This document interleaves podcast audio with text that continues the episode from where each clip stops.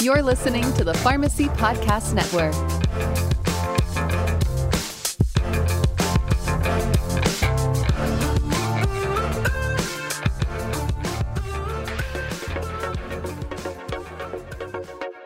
Hello, and welcome to another edition of Game Changers Clinical Conversations. I am your host, Jeff Wall, professor of pharmacy practice at Drake University. Welcome. Um, I hope you're, uh, wherever you're at, you're doing okay and, and uh, getting ready for some spring-like weather or, or maybe even a little warmer, depending on where you're at, um, certainly. And hopefully uh, you've dodged some of the severe weather. If, if you're listening from uh, the southeast, um, hopefully uh, you've done okay through the floods and the heavy rain they've had over there um, as, as those things go. Uh, thanks for listening. As always, head on over to uh, where you get your podcast. If you haven't already subscribed to us, please do so. Um, also hit the like button if, if you can do that. And most importantly, head over to C E Impact, who produces these uh, episodes, and take a look at, at uh, the uh, C E packages uh, for pharmacists for this and a, a number of other uh, excellent uh, programs. I was actually talking with uh, the, the, the, the C E O of, of C E Impact yesterday, and she, you know, she reminded me that, that uh, uh, there are a number of really, really good C E programs for pharmacists out there, everything from journal clubs to COVID vaccine training to um, uh, what we're doing, and and and again, you know, reasonable prices and and, and really updated and, and actionable C E that you can use. Uh, so so head on over and check them out as well. So uh, today uh, I am, as always, uh, uh, honored by my uh, my partner in crime, Jake Galdo, who's joining us, and uh, we are today going to talk uh, about a quick uh, COVID update. And we tried to dodge that for a few weeks, but there's just no way to continually dodge it, right? So, uh, but we're not actually going to talk a ton about therapeutics uh, today. Uh, we're actually going to talk. a little bit about just some general stuff that I think healthcare providers are probably going to get questions about, and so uh, today we're gonna we're just gonna kind of do kind of a, a potpourri, if you will, of, of of some of the latest info when it comes to uh, COVID and the vaccines in particular. So we're going to talk a bit about uh, uh, what uh, the C D C now recommends for vaccinated patients, what the, what what their uh, recommended activities can be. Uh, we're going to talk a little bit about um, um, uh, some data looking at the three versus six foot distancing, and there's actually a paper that, that takes a look at that. Uh, we could certainly wade into the AstraZeneca stuff, and, and, and in the interest of time uh, uh, and not driving everybody into a coma, we're not going to do that. We're going to uh, hit the highlights of that as well, and then talk a little bit about uh, some very, very recent data. This is this is being recorded uh, April Fool's Day, so hopefully you aren't getting fooled on anything. Uh, but just in the last five days, we've had papers out now looking at pregnancy and pregnant women and lactating uh, women in the COVID vaccine, as well as the uh, a blurb from from Pfizer in, in adolescents. So uh, enough of the enough of the intro. Let's get right into it, because we do have a lot of data. And again, I appreciate uh, Jake, and and he'll he'll be jumping in here in just a second to, to take over. So uh, first, we're going to talk about the three versus six foot social distancing. I'm sure if you've uh, pay, uh, paid attention to the news or any social media, you've seen the C D C has changed its recommendations as far as as, as distance of feet and social distancing, particularly when it comes to school age uh, uh, uh, kids going to school and and and three versus six feet. So certainly at Drake, we, we're practicing the six foot social distancing in classes and things like that. Um, and the change in this was largely based on a paper that is currently uh, uh, in the March fifteenth issue of uh, Clinical Infectious Diseases. Um, this was a study that looked at, at community incidence rates in Massachusetts public schools. The objective was to take a look at, at three versus six feet in physical distancing. Um, and, and, and, and this was in, in the context of, of a school year uh, where on the whole masking was was pretty much universal. So so again, before we before we talk about what, what they did, I think it's important to, to point out that that this was in the in the uh, context of of staff and uh, faculty and students all universal masking. So keep that in mind. And uh, what they did was it was it was a cohort study where where, where they took a look at uh, uh, students in the Massachusetts school, public school system in grades K through twelve, and then they also looked at at, at, at staff who participated in inpatient learning, as well as, as district infection control plans, and then then basically took a look at uh, uh, districts that had a three foot, because at this point, uh, some districts that had a three foot rule versus a, a districts that had a six foot rule as far as physical distancing. And they looked at incidence rate ratios. So basically the incidence of, of developing a, a COVID uh, infection, both students and staff members in districts and who had the three foot rule versus the six foot rule. Then they also did some uh, uh, logistic regression, a model, so take a look for, for the background community incidence, which is particularly important, because if you have high background community incidence versus low background community incidence, that's obviously going to play a, a role in, in, in the outcome of, of, of any sort of study like this. They uh, eventually took a look at two hundred fifty-one eligible school districts with over five hundred thousand students and almost one hundred thousand staff and faculty uh, during a sixteen-week period.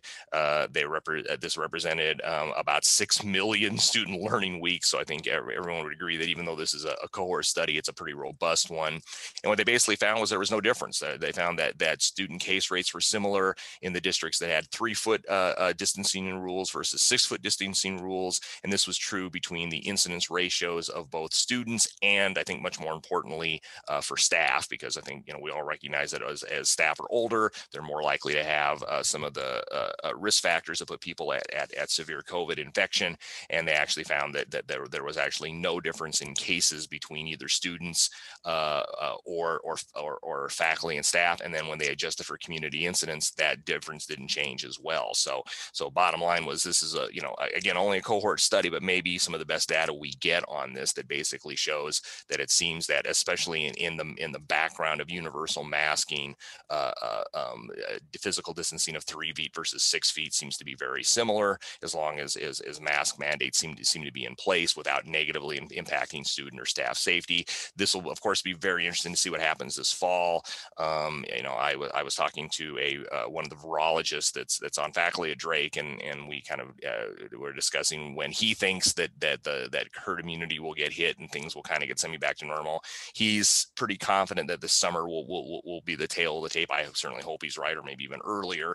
But if it doesn't, and if there are still some areas where there are hot spots, I think this is very good news uh, for for uh, school-age children, and probably, as or more importantly, their parents and guardians who who may have had to uh, have students at home for a long period of this last uh, school year uh, at three feet distancing. That's obviously going to make things a lot easier to get kids into into class. It's going to make it a lot easier for kids to to go to uh, uh, the cafeteria, things along those lines. So uh, again, an important study uh, that the C D C has already kind of taken up uh, and, and used uh, to change their, their recommendations. Next thing we'll talk about is the AstraZeneca vaccine, which, keep in mind, is not yet approved in the United States, though there are multiple sites all over the country that are doing phase three studies. And actually in, in my uh, town of Des Moines, uh, one of our large clinics is actually one of the major uh, uh, um, uh, sites for the AstraZeneca vaccine studies. So uh, we've certainly seen patients here who who've received the AstraZeneca vaccine uh, uh, in, or probably received it um, in, in, in these phase three studies. Um, as you probably heard, there was some brouhaha between the uh, uh, the uh, F D A and uh, the manufacturer, because there was some discrepancy as far as as, as what they were reporting as effective. Um, and uh, just last Thursday, uh, there was uh, uh, AstraZeneca actually re- released the, the entire phase three trial results that showed uh, that the vaccine was seventy-six percent effective against symptomatic uh, COVID. And, and uh, you know, as we've talked about on this podcast several times before, remember that the, the point of vaccines is not necessarily to pre- prevent infection, but to prevent serious disease, right? It's the same with, with the flu vaccine. You know, we always hear, you know, anti-vaxxer, you know, people who say, well, you know, the, the flu vaccine is only twenty percent effective every year. Yeah, it may only be twenty percent effective against, you know, against you getting the flu, but it's, you know, seventy to ninety percent effective against you getting hospitalized or dying from it, which is far, I think what everyone agrees, far more important. And it's the same here. So, I mean, we're going to get, you know, eighty percent effective against symptoms symptomatics uh, uh, COVID, um, which is still quite good, good data. The reason they kind of got in hot water with, with F D A was they had reported a, in their press, press releases a slightly higher number at seventy-nine percent. And so uh, uh, this was, it was a P R snafu, unfortunately, um, which is, is uh, uh, kind of, I think, uh, plagued AstraZeneca, as we know, because the other piece that A Z is facing is uh, issues in Europe, where they're already widely using the AstraZeneca vaccine and reports of blood clots. Um, and, and this is what was reported. Now, interestingly, the European Medicines Association in late March actually took a look at, at all the reports, and just as a, as a marker of, of, of total people vaccinated, and, and actually fa- uh, released a, a, a report saying it was safe, that that that uh, the incidence of clots was extremely small, on the order of, you know, one in a hundred thousand, or, you know, so, you know, zero point zero zero zero one percent basically, and and and, and felt like like uh, the, the numbers were quite small. uh, individual members of the European Union have, have either agreed or disagreed with that. Uh, for example, uh, Berlin, just a couple of days ago, actually suspended use of the A Z uh, vaccine uh, um, because of this issue of blood clots. Their own reports had suggested that about thirty patients of, of, of cerebral venous thrombosis had been reported in these recipients, and including nine deaths. Um, so uh, w- while the data is, I think, still I think still malleable, we don't really know exactly where we're at with this. Uh, I think the overall incidence, I think, importantly, is still very, very, very, very low. But it does seem like there might might be a, a, an uptick of of, of, of clots. Um, obviously, we need more data as, as time goes on. Uh, Canada has also stopped, or at least a couple of the provinces of Canada have also stopped administering the A Z vaccine uh, in patients under age fifty-five, again, because of these reports of blood clots in Europe, uh, just on the theory that these patients are, are relatively uh, at low risk of having severe complications from it. Uh, they've uh, uh, are, are still giving the vaccine to older patients who are at higher, or patients who are at higher risk. So, you know, again, we're only, we only have a few minutes. We're only going to touch the treetops on that, but uh, you know, not an issue so far in the United States. Um, I think we need just to continue to follow the data with with uh, with the A Z vaccine. As far as safety, I'm not. I'm less concerned about efficacy. I think it's a very robustly effic- efficacious vaccine. So, third thing we're going to talk about today is is is uh, uh, pregnancy. I probably don't go um, a, a week without getting at least one question in the Drug Information Center about, you know, I have a patient who's concerned about getting the COVID vaccine because they're, you know, they're they are pregnant and, and is that going to be safe?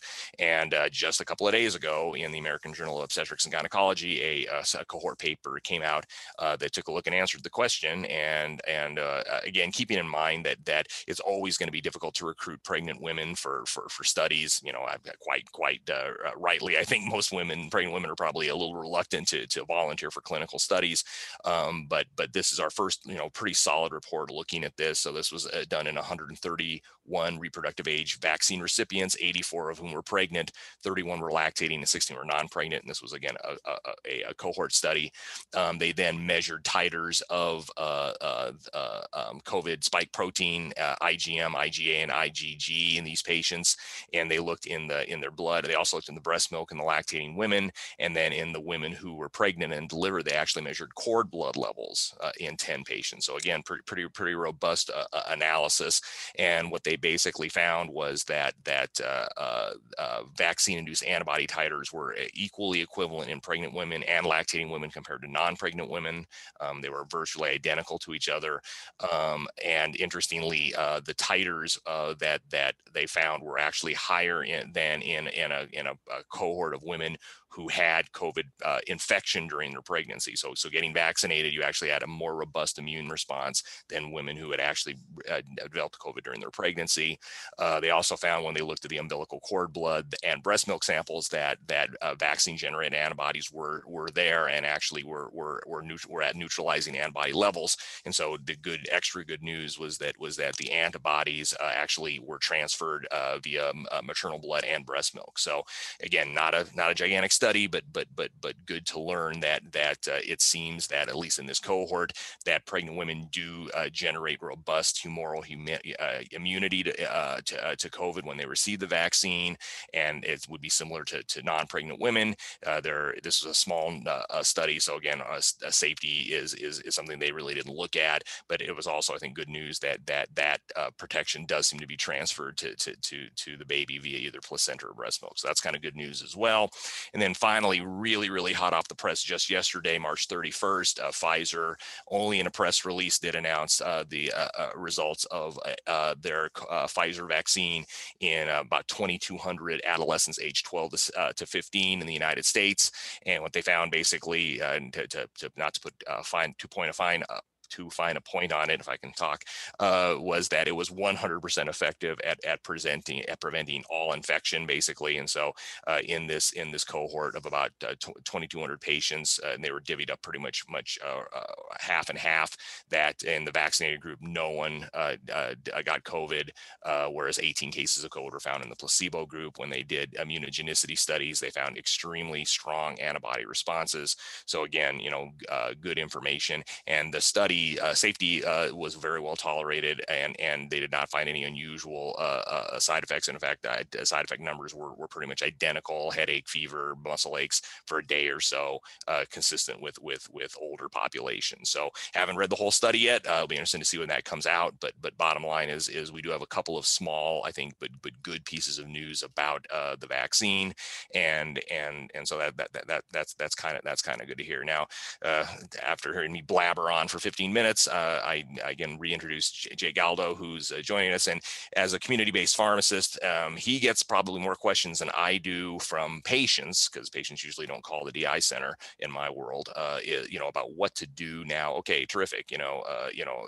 what, what what can we do now that we've been vaccinated? Can we go back to normal? So, Jake, what what what what, what are you hearing on the street, and what's some background you can give on that? Yeah, thanks, Jeff, and thanks for having me on here. And it's kind of fun because we did our, our COVID clinic, and that was actually a, a question from a patient. She just looked at me and said, all right, I got this. Now what? What like, what can I go do? I want to go do something. What, what, what what's my list? I want to go do something. Like, uh, you, you need to still wait a little bit. Like, yeah, you need right. to let that actually uh, kick in. Um, but it, it was it was an interesting kind of question. I really enjoyed that the patient asked it. And then lo and behold, like a day or two later, the C D C is like, hey, we got guidance on this. And I'm like, fantastic. This is what we should talk about. Um, but before I kind of jump into what the C D C is providing guidance on, I think it's important to, to kind of understand where we are as a nation in regards to our, our immunization pathway. Um, we've currently given one hundred forty-eight million doses, um, which is really crazy, right? We, yeah. we talked about hitting maybe one hundred million doses um, in, in President Biden's first ninety days. And all of a sudden, we're, we're now looking at two hundred million. And we are giving many millions of doses a day. And it's it's surreal. And a lot of it's being driven by community pharmacists. And so go go community pharmacists. They, they really stepped up. Yeah.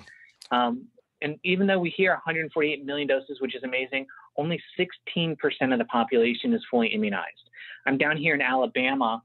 Um, and I am on the, the cusp of two counties. Jefferson County is the big one with uh, Birmingham, and I'm in Shelby County a little bit uh, to the south. And Shelby County is uh, rocking out at, uh, or excuse me, Jefferson County is rocking out at about twelve percent vaccination rate, yet Shelby County is at six. Ooh. And so even though we're we're seeing this, we're still seeing gaps. We're not seeing us um, really hit this threshold because we need about seventy percent. We need to get it much higher. And it's really exciting that you pointed out that Pfizer data uh, because what we're seeing is from a from a population health perspective, the only way we're going to hit that seventy percent herd immunity is with with kids helping us out. So I think it's really important for us to start to think about how we're going to start to immunize uh, pediatric patients and engage a, a more fuller uh, population. And I was reading something, uh, I'll admit it was on social media, Reddit, because that's what the that's my my sin of social media. And then the statement was, when when should we loosen standards, right? Because that's kind of our segue into what we can do now once va- vaccinated. And and there was a statement made that Um, maybe we should consider like lowering mask mandates, some of these uh, social distancing things, once we hit fifty percent uh, vaccination. And I feel like that's a, a nice evidence-based way to kind of um, gear towards how we can loosen our standards. But at the same time, like when I hear about Alabama, you know, not renewing a mask mandate at a state level um, in a couple of days, and I'm in a county that has only six percent vaccinated, it, it's concerning. And so it is interesting to know, like, we're in the right direction, but we can't, uh, we don't want to slip in this last uh, five, five percent less, five steps of, of that marathon that we've been running. And it, it it's kind of scary because we're getting there where we might be falling because we're, we're loosening the standards. With that said, let's just talk about what, what you can do once you're vaccinated. And I think it's really, really exciting. C D C has guidance. This guidance does update on a regular basis. Um, and they say that fully vaccinated people can visit with other fully vaccinated people indoors without wearing masks or physical distancing. It's like the holy grail of what we've been going for. We've got it. We have a recommendation that we can do it, which is super exciting. Additionally, um, a, a household, a single household that is fully vaccinated, uh, can also visit another household that is unvaccinated, um, though single households, so not multiple families from different places, just household to household.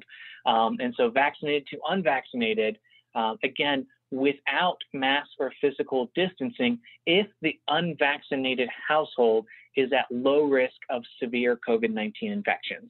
And so that's really kind of the the big thing that we've got going on. If you're vaccinated, you can hang out with un, uh, with vaccinated people, single household to single household.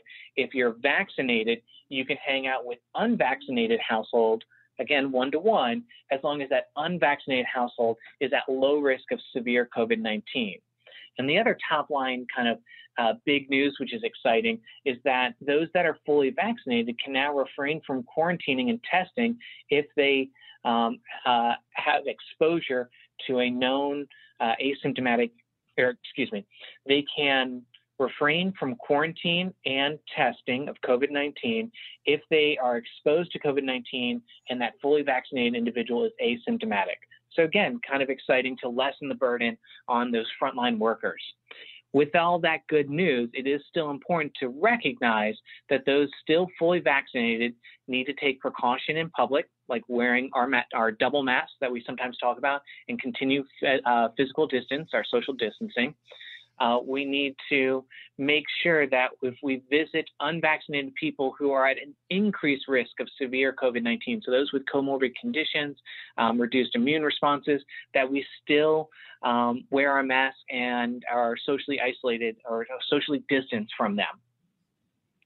Um, we need to make sure that those that are, are vaccinated get tested um, if they are experiencing COVID nineteen symptoms. So again, if you're asymptomatic, you don't have to get tested.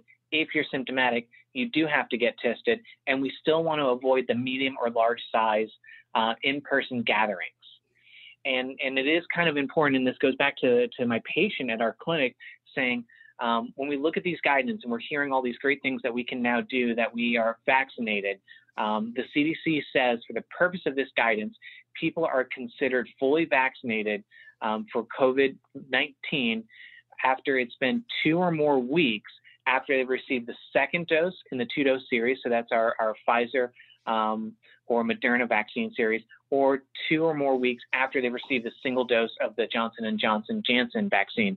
So again, this is a two-week period. So you get your vaccine, you've got to wait two weeks, then you can start hanging out with friends that are also vaccinated. Um, it's kind of funny because I vaccinated Dad, and then a day later, he's like, "I'm ready for a haircut," and I was like, "No, you gotta, you gotta wait. You're, you're fourteen days, man. Like, just, just did you, hold did, off." Did you volunteer to give a bowl and say, "Give you, give me a bowl. I'll just put it over your head and give me some scissors. I can, I can, I can do your haircut." Yeah, so. uh, no, I, I, you know, I just throw him in the lake and and, and wash it back. It'd, it'd be fine. Just walk it off, man. Yeah, walk um, it off. Don't visit exactly. Anybody. Wear, wear a hat, right? um, And for those of you that that that are, are getting confused by, by my rambling right now and you don't want to listen to me, you know, visit the C D C's website. They have a really awesome infographic where it has like little households and color-coded dots, and and uh, whether it's a fully filled colored-in dot or a dotted dot, um, and it tells you what you can do. So if you want the infographic, there's an infographic with the C D C, which I think is um, really helpful.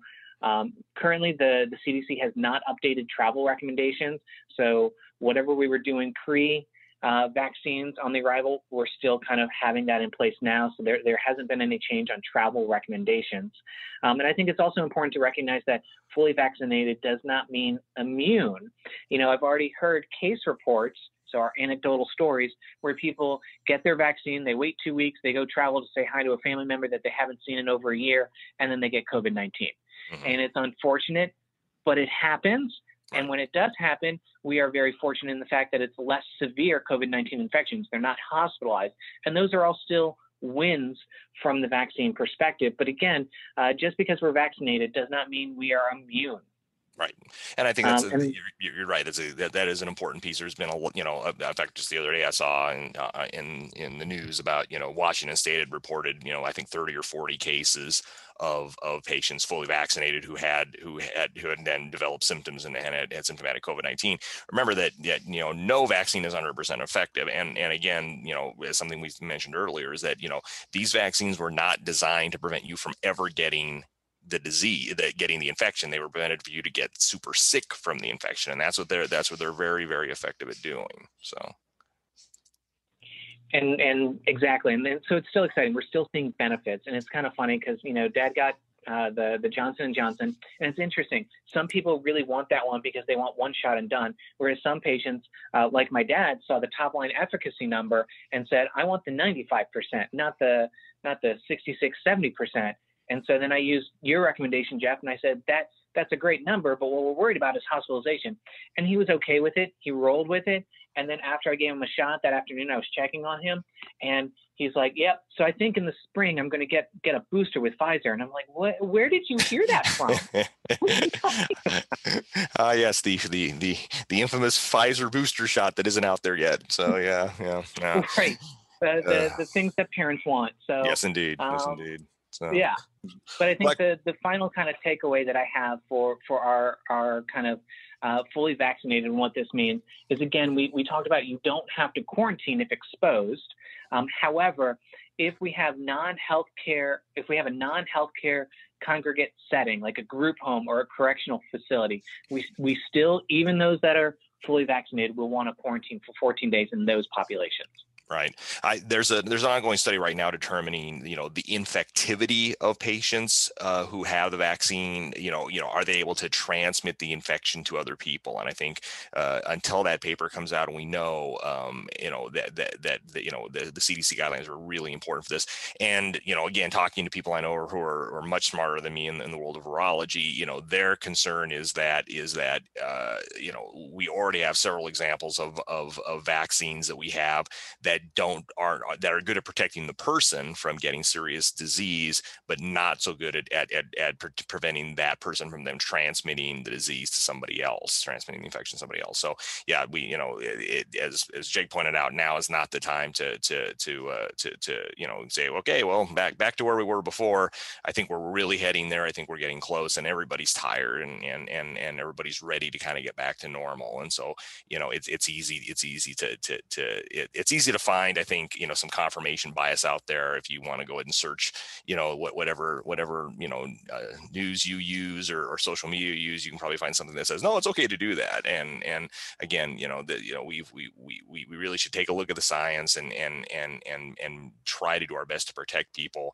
We've seen an uptick in my hospital. Fortunately, it hasn't been super duper sick people, but, but we've definitely, definitely seen an uptick in my hospital of COVID cases. And we're really hoping that this is the last little bump, little, little wave before before that disappears. I, I was telling some friends the other day that if we can go, if I can go four to six weeks with no new COVID cases on either of my services, I will I will think that we're maybe heading toward it, kind of toward out of the woods, if, if at all possible. So, well, thanks, uh, Jake, for, very much for, for that update. Um, again, a lot of information kind of thrown at you guys today, um, but you know that's how COVID rolls. I mean, it seems like every day there's something new, and and you can't go more than two or three days without you know new guidelines or a new study looking at something. Or, or new vaccine stuff. So, uh, you know, hopefully, uh, you know, wherever you're practicing, you'll find this information of value. And certainly as we get questions, uh, no matter what healthcare profession you are, as you get questions from patients, hopefully this will kind of help uh, uh, uh, deal with those questions. And as Jake points out, the infographic at the, at the C D C really does a really good job of, of laying out, you know, what, what is probably relatively safe to do and not. So we'll be back in just a second to wrap things up. But first, a word from C E Impact. Game Changers discusses clinical guidelines and pharmacotherapy trends that significantly impact practice. Game Changers is produced and accredited by C E Impact and hosted by Doctor Jeff Wall. New episodes are released each week and available for pharmacy continuing education credit to C E Impact subscribers. C E Impact's subscription service brings you the C E you need on the topics that matter the most. Check out the link to sign up in the show notes. Use code PODCAST for a Pharmacy Podcast Network discount. So overall, some really good news, I think, about the vaccine, especially in, in, in populations we didn't have as good information about before, which is is, is pregnant women, uh, women who are, who are breastfeeding, and, and adolescents, and, and it seems like the vaccine seemed to work pretty good there. Uh, the A Z vaccine, you know, I, I think is is is a, a story in progress, and we just got to keep our ear to the ground and see what happens. But I still think that that that uh, that based on the European Medicine uh, Agency's uh, analysis, the, the the the overall benefit is still going to far far away the risk in the people who that's the vaccine that's open to them. So that's, that's something to think about. And then finally, yeah, you know, uh, this, the C D C is definitely, you know, uh, responding to data, and they're changing their information. Maybe that's the, maybe that's the sign of, of, of, of, of good scientists. Good scientists change their, their, their, uh, their viewpoint and change their recommendation based on the data that comes out, and, and don't have their, their, their initial uh, thoughts, you know, put in concrete. And so we've got to be willing to be flexible as well, and, and, and use those guidelines to help to help, you know, get us towards some semblance of normal. Uh, that's it for this uh, uh, week of, of Game Changers. Next week, no COVID. Um, I hope uh, next week, no, no, no COVID talk. Um, but anyway, thank you for listening. Again, head over to where you uh, to get your get your podcast. Be sure to like and subscribe to us. And uh, finally, head over to C E Impact and take a look at some of the stuff that they've got going on. So we'll catch you next week. But remember, time flies. I don't know where it's going, but the most important day is today. Take care.